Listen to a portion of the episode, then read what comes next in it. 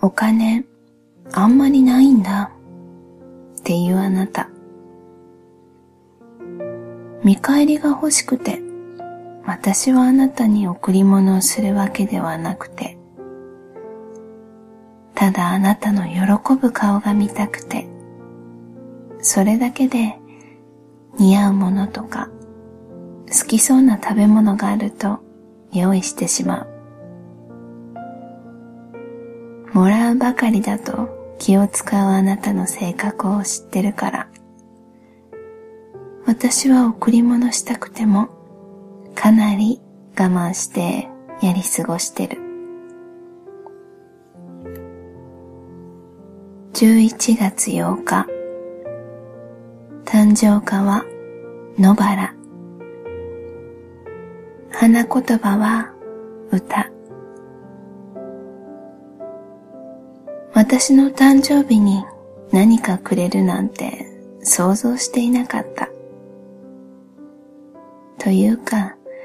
何も欲しいなんて思わなかった。あなたが会いに来てくれる、ただそれだけで本当に幸せ感じてた。あなたはいつも持ってくるリュックの中から シーディー ケースを取り出して、車の中でそれを再生した。スローテンポ、あなたの奏でるギター、あなたの叩くカホン、あなたの作ったメロディーに乗せる私の宇宙一好きな声。あんなに苦手だって言ってたのに、あなたのつなぎ合わせた言葉が私を包む。こんな最高のプレゼントは生まれて初めてで、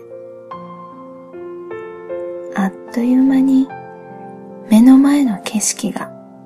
見えなくなっちゃったよ。